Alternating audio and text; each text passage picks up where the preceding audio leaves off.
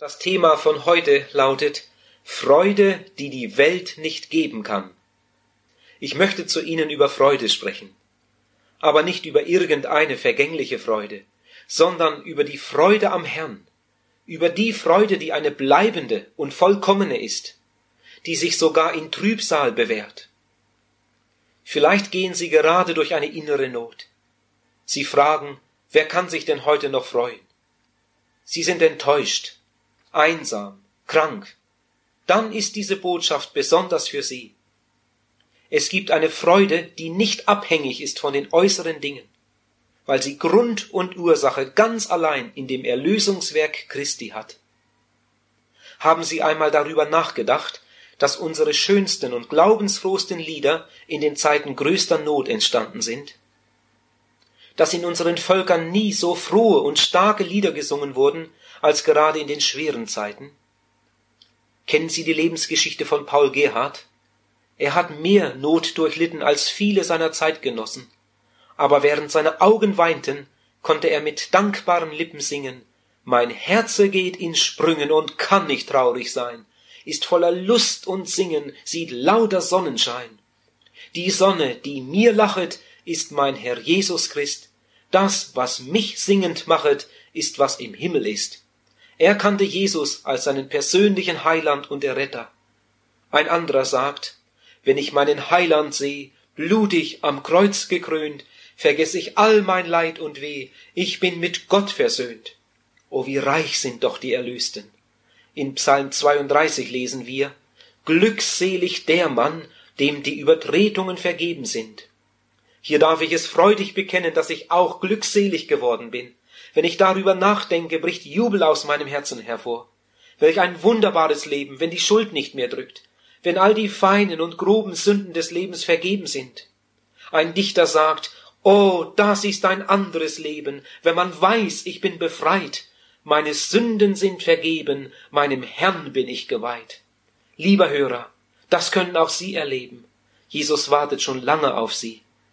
Wenn Sie ihm Ihre Sünden bekennen, wird er ihnen vergeben. Wenn sie ihn, Jesus, im Glauben als ihren Heiland und Erretter aufnehmen, wird auch ihr Leben neu. Jedes Kind weiß, dass es ein Sünder ist.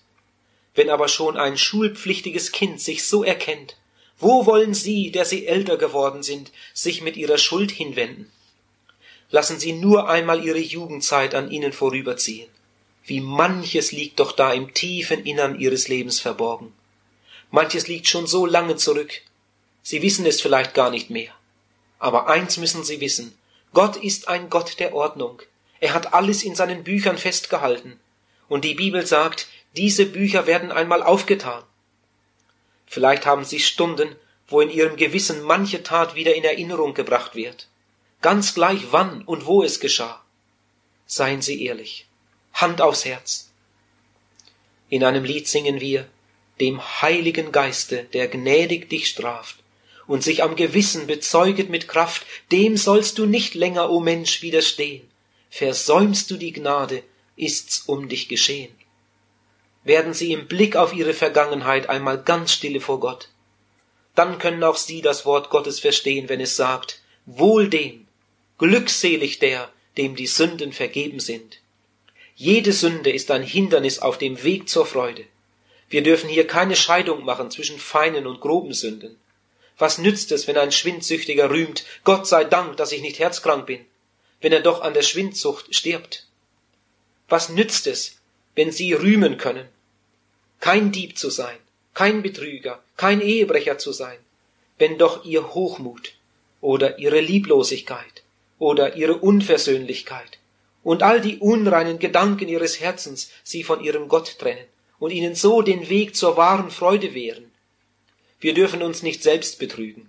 Unsere Sünde zerstört uns die Freude, und wer hier die Wahrheit nicht sehen will, wird nie den Weg zur wahren Freude finden.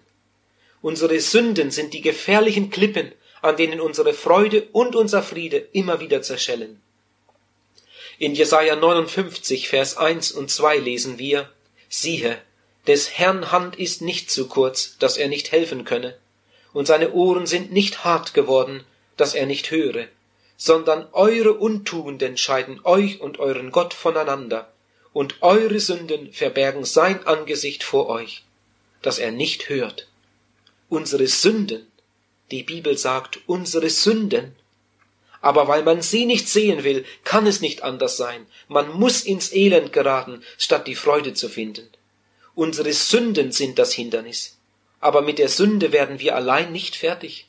Paulus sagt, wollen habe ich wohl, aber vollbringen des Guten finde ich nicht. Andere haben es ähnlich erlebt, als sie in eigener Kraft ein neues Leben beginnen wollten. So merkwürdig es auch klingen mag, auf Golgatha, diesem dunkelsten und traurigsten Ort, den es je gegeben hat, da ist die wahre Freude geboren. O Golgatha, du Trauerort, wo Jesus einst sein Blut vergoß. O Golgatha, du Freudenort, wo mir des Heiles Quelle floß. Der einzige Weg zur Freude führt über Golgatha. Alle Wege, die am Kreuz vorbei wollen, führen nicht zur Freude. In Sprüche 28, Vers 13 lesen wir, Wer seine Missetat leugnet, dem wird's nicht gelingen. Sagen Sie, fehlt Ihnen die wahre Freude? Sind Sie unbefriedigt? Haben Sie eingesehen, dass es die Sünde ist? Der Feind sagt, schweig über deine Vergangenheit. Du hast eben ein zu starkes Empfinden für Gerechtigkeit. In Wirklichkeit bist du besser als die anderen. Aber das ist eine schlechte, sehr schlechte Selbstberuhigung. Und die Kraft, die Gott in ihr Inneres hineinlegen will, wird ihnen nicht zuteil. Vielleicht sind sie jetzt ganz allein. Aber einer steht neben ihnen, Jesus.